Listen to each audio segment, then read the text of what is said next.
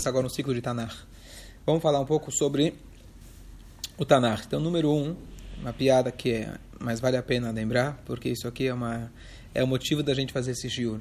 Tem aquela famosa, famosa piada que uma vez chegou um milionário visitasse na, visitar a escola. Ele era o grande doador, fundador, tarará. E o diretor leva ele para visitar as classes. E então o diretor quer impressionar o grande doador e ele vira na classe: Gente, crianças, me fala uma coisa. Quem foi que quebrou as tábuas? E ninguém levanta a mão. Ninguém, ninguém levanta a mão. Até que um menininho lá no fundo levanta a mão. Ele fala: Professor, eu juro, eu prometo, não fui eu. O professor, o diretor começa a trocar de cores, ficar nervoso. Me fala quem trocou, quem quebrou as tábuas? Me responde. Ele fala: Eu prometo, não fui eu e ele fica morrendo de vergonha. Ele tenta, então ele sai das classes, ele vai lá mostrar o pátio, né? Mostrar a, a estrutura, porque a, educação não está grande coisa. Depois de tudo, né? Ele fica com vergonha. E aí o, o, o, aquele milionário vai lá e faz um cheque grande. E ele fala: Olha, eu só queria te dizer que eu conheço muito bem aquela criança que você perguntou para ele. Conheço os pais dele, os avós dele. Se ele falou que ele não quebrou, eu tenho certeza que ele não quebrou. Tá certo?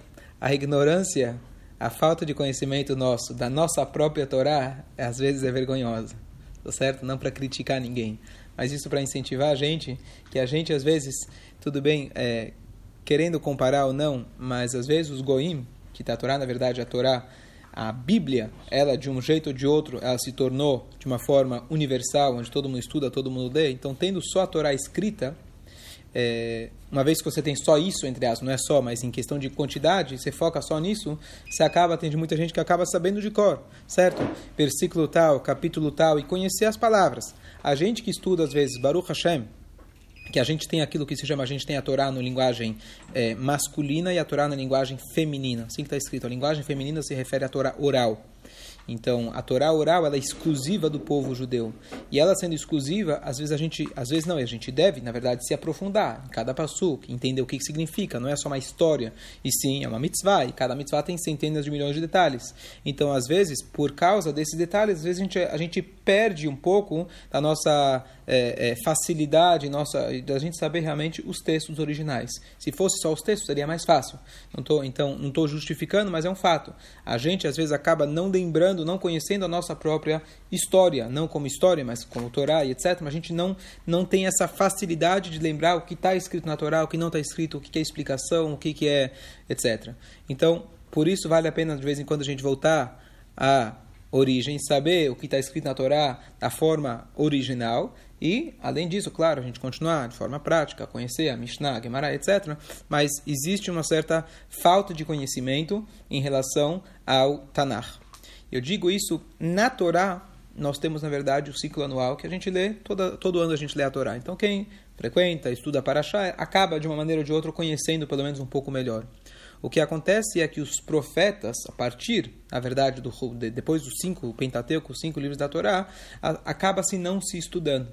Então, nós temos, na verdade, a cada Shabat, um dos trechos dos profetas, que ele foi instituído numa época, existe uma discussão se na época dos gregos ou ou alguma outra época onde foi proibida a leitura da Torá.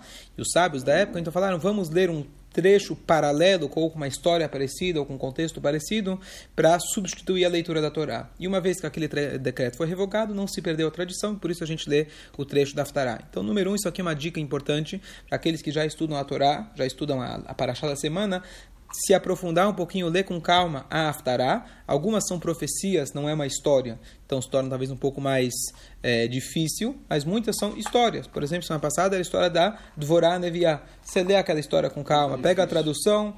Não, você tem a parte da música, o cântico, que é uma linguagem um pouco mais difícil, mas você tem a, própria história dela, que é uma história maravilhosa, fácil de se contar até para crianças. Então, se você aproveitar cada semana, já ler junto a Aftará, nem sempre no Rumash ela está junto, às vezes ela fica no final, pega a tradução do português, se você conseguir algum Rumash que tem um pouco mais de explicação, um pouco mais de contexto, fica mais fácil, você já vai ganhar aqui bastante conhecimento do Tanakh, número um. É, número dois, é, número dois, é, de maneira geral, a gente não tem um, um, um, ciclo fixo do estudo, que são 24 livros da Torá. Então, além dos cinco livros que a gente tem, tem mais 19 livros que às vezes a gente deixa de estudar. O Iyov, por exemplo, o livro de Jó, tem mais de 40 capítulos. Tá certo? E as pessoas não estudam. Eu quero também fazer um ciclo de Teilim. São 150 capítulos, a gente fala ele bastante, né? mas a gente às vezes não tem o tempo de sentar e analisar é, o contexto histórico, os detalhes de cada um desses Teilim. Então, a ideia é a gente, aos poucos, pelo menos, explorar um pouquinho, pelo menos, dessa história. Então, só um ponto importante e crucial é o seguinte. Por que, de fato, a gente só estuda, não só estuda, mas o ciclo fixo é dos cinco livros da Torá e não a gente não faz um ciclo anual dos 24 livros da Torá, que é, continua com Yoshua, Shoftim, Melachim, etc. Shmuel, Melachim. Então, a, a, a questão é que os cinco livros da Torá, eles são eles que contêm as, todas as mitzvot da Torá. As mitzvot, 613 mitzvot, que é a base de tudo, do que nós precisamos, somos obrigados a fazer, estão contidas dentro dos cinco livros da Torá. Por isso, você quer falar, você quer praticar a Torá, você quer saber o que você tem que fazer, então você começa com Humash, depois passa para Mishnah, Gemara, etc. Mas lá está contido todas as mitzvot. E ela conta da criação do mundo até o falecimento de Moshe Rabbeinu. O que aconteceu depois é super importante, mas em questões práticas, de prática de mitzvot, então está contido dentro dos cinco livros da Torá. E por isso que esse é o nosso ciclo mais importante. E é isso que veio através do maior de nossos profetas, Moshe Rabbeinu, veio através de profecia direta de Hashem, etc. Então, por isso tem um peso completamente diferente. Já quando a gente fala dos profetas, lá você tem eventuais é, não posso falar avanços, que não tem avanço na Torá, mas eventuais é, decretos, acréscimos que apareceram de forma ou direta ou indireta dentro, de, dentro da, da, nossa história. Por exemplo, Davi e Shlomo Ameda, que eles fizeram um decreto sobre é, não ficar a sós com uma mulher que não seja sua. Então, isso é uma coisa que foi posterior à Torá, entre aspas, em termos é, históricos com certeza isso estava embasado na Torá com tudo. É, então, são decretos que, na verdade, não se chamam os decretos rabínicos. Os decretos rabínicos, eles têm uma categoria, não é inferior, mas digamos assim, se você for colocar numa, numa escala de tempo, então você tem as leis da Torá, depois se chama Divrei Kabbalah, palavras de Kabbalah. Não é a Kabbalah como se estuda a parte esotérica da Torá, mas Kabbalah no sentido de tradição. Quando você fala Divrei Kabbalah, ele é um nível intermediário entre as leis dos sábios, que são aquelas, por exemplo, é, que, que, se chamam Gdarim, que se chamam que você precisa se afastar, eles te afastam, por exemplo, não coma leite com frango, apesar que biblicamente, né, não teria problema nenhuma, então nenhum, eles te afastam. Isso é como se fosse a terceira categoria. O que aparece, as mitzvot, ou leis, ou regras, ou alusões que aparecem dentro do Tanakh, elas seriam ter uma força intermediária. Não é tão forte quanto da própria Torá, e ela não é tão não vou dizer fraca, né? Mas não é, não é, é ela é menos, mas ela é menos, ela, ela, ela, é, ela é mais do que aquilo que foi é, feito pelos sábios posteriores. O que eu estou dizendo aqui de menos e mais não é para você ser mais leniente, porque qualquer sábio autêntico, verdadeiro que ele faz, mesmo se for hoje em dia, se ele fizer estipular uma regra e for aceita dentro do povo de Israel, tem que ser respeitada tanto quanto. Porém, existem diferenças alárricas uma questão de decisão alárrica conforme a situação, onde você pode ser um pouco mais leniente ou você tem que ser mais rígido. Aí sim depende qual que é a origem. Não para você sozinho chegar nessa decisão, mas sim com uma questão alárrica que tá, você tem vários componentes para você conseguir chegar numa decisão, então é importante saber qual que é a origem dessa proibição certo? Então isso chama de Vrei Kabbalah mais uma coisa importante, que dentro das histórias, que podem parecer só histórias, número um, são, foram escritas com profecia, não é um nível direto, como tanto quanto Moshe Rabbeinu, mas são palavras, cada letra lá é extremamente é sagrada, cada nuance, cada detalhe, cada as notas musicais que estão lá, chamado Ta'amei Amikra, são precisas, perfeitas, é, é, é, também com um peso muito maior e mais preciso do que a linguagem da Mishnah e do Talmud. E mais uma coisa, na, vários detalhes de mitzvot, detalhes das mitzvot, a gente não tem na Torá de forma explícita, e nos profetas você consegue extrair de forma mais clara. Então a Mishnah e a Gemara elas fazem muitas vezes esse trabalho e mostrar para a gente, olha, tal mitzvah é assim. Mas como você sabe que esse detalhe é feito de tal forma, então se você for olhar no livro de Yoshua ou de Shoftim ou no Teilim, se você olhar aquela palavra, você vai entender melhor esse contexto. Então são detalhes das mitzvot, mas as mitzvot das 613, elas estão contidas dentro do Pentateuco, os cinco livros da Torá. Isso é uma introdução crucial, importante da gente saber, é, é, da gente saber antes da gente começar. Em relação à Haftarah, da leitura da Haftarah, Você está perguntando se às vezes parece que não tem vínculo nenhum com a, a Paraxá. Sempre tem um vínculo ou com a Paraxá ou eventualmente com a época do ano que nós estamos. Então, por exemplo, é, a gente é, vai fazer, a gente vai fazer, por exemplo, quando cai Rosh Chodesh, o início do mês, no domingo, então você lê a Haftarah não da semana, você lê a Haftarah que começa com as palavras amanhã será o Rosh Chodesh. Nós vamos ter as quatro parashiot que se chamam, já se preparando para Purim, para Pesach, quatro parashiot especiais. Não é a parashá da semana, mas é a parashá que está aludindo a algo que vai acontecer, por exemplo, se purificar para poder depois fazer o Korban Pesach. Então você também então você faz, então você faz uma leitura ligada com a época, mas sempre a Haftarah vai ter uma ligação. Às vezes você não percebe, então você precisa olhar o comentarista para ver o que, que tem na Haftarah que está ligado com a Torá, mas sempre tem uma coisa ligada. Personagens sempre vão ser diferentes porque são de épocas ah. diferentes. Mas você pega, por exemplo, semana passada. Você pega, por exemplo, semana passada. O maior cântico mais comprido que a gente tem na Torá é o Aziashir, a passagem do mar. Eh, se eu não me engano, o maior cântico que você tem dentro de todo o Tanar posterior é o cântico de Devorá. Então a história de Devorá não tem nada a ver, entre aspas, com a história da saída do Egito. Mas é uma vitória e depois ela foi lá e fez um cântico numa linguagem diferente, uma linguagem especial. Então o cântico é o Shabat, o cântico, então você faz o cântico paralelo de Devorá. A juíza. A juíza, é. Ok, continuando um pouco. Então, agora em termos, a gente já falou, então explicamos o que, que é o Tanakh em questões de cumprimento das mitzvot. Ela tem um peso chamado de Vrei Kabbalah. Ela tem alusões, tem detalhes das mitzvot, porém nela não estão contidas novas mitzvot. Todas as mitzvot estão dentro das 613, que são os cinco livros da Torá. O quinto livro da Torá, o Dvarim, ele termina com o falecimento do nosso, nosso primeiro líder, profeta e o mais importante e o maior profeta de todos os tempos, inclusive maior do que Mashiach.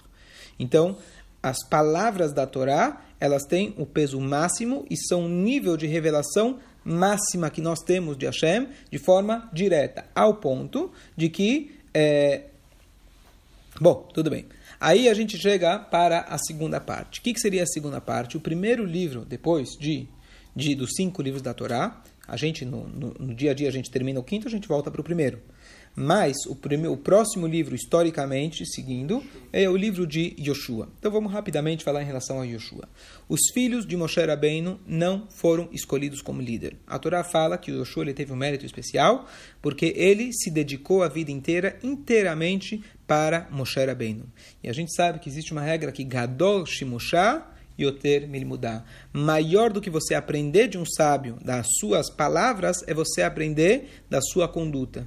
Então, para a gente aprender de um sábio, existe o conceito de você estar sempre ao lado desse sábio, ajudando ele em tudo que for necessário. Yoshua era essa pessoa. Nós temos mais um exemplo mais para frente no Tanar, que era o Elisha, que ele, ele ajudava. Aspas, eh, secretário. secretário, mais do que secretário, um secretário extremamente dedicado. E é, nós temos Elisha, que era o aluno também, secretário de Elial Anavi, e ele, por si, era uma pessoa, digamos assim, mais simples, de potencial, de sabedoria e etc., mas pela sua dedicação, ele acabou ele mesmo se tornando um profeta. Não por estudo, mas sim pela prática dele poder ajudar o, o profeta. Então, esse foi o Yoshua. Porém, agora que a gente está passando já para o próximo nível, os próprios, é, trazido que, o que, na verdade, o Yoshua perto do Moshe Rabbeinu é como a lua perante o sol. Então a gente sabe o que significa a lua perante o sol. O número não tem luz própria, além de ser menor. Então Yoshua ele estava como se fosse é o, é o reflexo só de Moshe Rabbeinu, mas já não é com um nível espiritual tão grande quanto de Moshe Rabbeinu. Aqui não estamos para diminuir Yoshua ou a gente para julgar quem é maior, quem é menor, mas isso está trazido dentro do, do, do, das escrituras, etc., que o próprio Yoshua já não tinha esse nível espiritual tão elevado quanto de Moshe Rabbeinu. E ele é quem vai liderar o povo pelos primeiros 14 anos cruciais de entrar na terra de Israel. Por que, que eu digo cruciais? Porque agora estamos falando de uma nova geração, a maioria, pelo menos da geração antiga que saiu do Egito já tinha falecido, e agora era a nova geração que agora tem vários testes diferentes. Não foram eles necessariamente que viram a outorga da Torá, não foram eles, eles ouviram dos pais mas era já a próxima geração. Ouviram dos pais tudo aquilo que aconteceu. Ou, no mínimo, eles eram crianças quando aquilo aconteceu, eles eram menos de 20 anos de idade. Então, já é uma nova geração. E principalmente, agora vai ser uma nova realidade. Aquilo que os espiões tinham falado mal da terra de Israel e falaram: a gente quer ficar no deserto, vamos, não gostamos daqui, porque eles não estavam preparados para encarar uma terra onde ia ter inimigos, onde você ia ter que trabalhar para conseguir ter o seu pão, onde você ia precisar esperar pela chuva, coisa que no Egito você tinha o próprio Nilo que irrigava. Então, é um, um, e mais ainda, agora eles vão ter o desafio que depois de 40 anos estando é, dentro de uma bolha, agora eles iam ter que é, é, é se cuidar de não ter influências externas para o maior dos desafios da época, que ele volta a ser, é, é, que o povo de Israel sempre acaba, ou diversas vezes acaba tropeçando, que é o desafio da idolatria. Por isso, ao longo dos profetas, você tem vários e vários episódios, como os profetas eles fazem com que o povo faça chuva, especificamente da idolatria, que esse era o Netflix da época, o Facebook, Instagram da época, esse era o, a idolatria, esse era a verá da época, tá certo? Então, é, isso é um dos temas que acaba se repetindo inúmeras vezes dentro do Tanar. Yoshua tem esse desafio tremendo, número um, de conquistar a terra de Israel e, ao mesmo tempo, conseguir lidar com o povo, liderar o povo dentro desse novo lugar, liderar eles espiritualmente e liderar eles Agora, geograficamente, queria ter que fazer uma das coisas mais difíceis, que seria falar para o povo: você vai morar aqui, você vai morar lá, você tem face norte, você tem face sul, você vai poder ver o Kinneret, você vai poder estar tá lá perto dos restaurantes de Tel Aviv, você vai poder ir para o Kotel todos os dias, você vai morar lá no, né, lá em Haifa, e assim ia ser muito difícil para fazer esse tipo de divisão. Claro que eu estou brincando com os nomes atuais, mas. É, mas, claro, que era Al Hashem, Deus já tinha estipulado e etc., mas não era uma coisa simples. E ele fez, na verdade, o livro de Yoshua vai contar para a gente essa conquista de forma técnica, de forma estratégica, como, quais foram as estratégias, como que eles conseguiram conquistar. Alguns momentos foram de forma extremamente milagrosa, outros momentos foram menos, é, você não via tanto a, a, a, a mão de Hashem né, de forma tão revelada, mas esse, na verdade, são os primeiros 14 anos. São sete anos de conquista e sete anos de divisão das terras. Por que, que demorou sete anos para dividir as terras? Então, uma das explicações clássicas, que aqui a gente já vê a diferença, entre aspas, entre Moshe e Yoshua. Yoshua, ele sabia de que quando ele terminasse de dividir as terras, ele iria falecer, porque essa era a missão de vida dele. E ele então demorou, ele acabou demorando, ele falou, bom, então deixa eu esticar esse prazo. E Deus acabou, então Deus acabou tirando dia, anos da vida dele, porque você não precisa fazer cálculos com Deus. Você faz aquilo que você tem que fazer, coisa que a gente vê de Moshe Rabbeinu, nunca se pensou em si mesmo. Claro que eu estou falando de forma talvez muito é, é, superficial em relação ao grande tzadik como Yoshua, mas assim é trazido esse conceito de que ele demorou e ele acabou sendo castigado por isso. Claro que aqui estão falando dos maiores tzadikim, uhum. Neviim, de todas as épocas, então a gente não pode interpretar isso de forma literal, uhum. certo? Com certeza tinha as questões espirituais muito mais elevadas que a gente consegue entender. Mas, de forma geral, Yoshua, ele tem momentos extremamente milagrosos, e a gente vai ver, se Deus quiser, na próxima aula, que já quando ele atravessa o Jordão para poder entrar em Israel, acontece um milagre muito parecido com a abertura abertura do mar. Então ele teve um, talvez o segundo milagre da história, que na verdade o maior de todos foi a abertura do mar. Depois disso, ele teve na verdade a abertura do próprio Rio Jordão, que ele estava com as águas super altas. Ele vai lá e Hashem ele segura aquelas águas, um pouco diferente da abertura do mar, mas ele começa já a introduzir o povo para a terra de Israel. É, só para a gente terminar com uma coisa prática, a conquista da terra de Israel, que é o tema do livro de Yoshua, o, a Hassidut explica para a gente que, na verdade, é, a conquista de Israel simboliza também a conquista do nosso ser, do nosso, do, do, do nosso instinto. Porque na Israel é chamado a terra de sete povos, e nós temos sete fases, sete atributos emocionais, etc. E se a gente for ver os detalhes da história de como foi conquistado, então isso, na verdade, tem, é, os, cada um deles tem um paralelo de como nós devemos conquistar a nós mesmos. E a gente sempre saber enxergar que nós temos inimigos. Talvez essa é uma das lições mais importantes do livro, que a gente não pensar que é, o mundo é tudo paz e amor, tá certo? Como foi aquele grupo, aquele casal brasileiro andar de bicicleta lá perto dos ISIS, estavam fazendo paz e amor e levaram dois tiros na cabeça e morreram. A gente tem que se conscientizar de que Hashem criou um mundo com equilíbrio e tem coisas que são extremamente más e têm que ser exterminados. Claro, dentro de um contexto, tem que saber quando tem que Então, aqui a gente entende que com Yetzerará, principalmente, Amalek, etc., a gente não tem média, você não faz média com eles, e sim, quando uma coisa que até assusta quando você começa a ler o livro de Yoshua, eles chegam, destroem, acabam, acabam, queima a cidade, destrói todo mundo. Então, número um, se a gente quiser trazer para o aspecto nosso particular e emocional, que nós temos que encarar que temos um inimigo dentro de nós, que somos nós mesmos, e a nossa função, e o que Hashem dá para a gente como função, que Yoshua deu para a gente, esse, é, esse exemplo histórico, geográfico, é da gente conquistar essas emoções, e a gente tem a força para isso.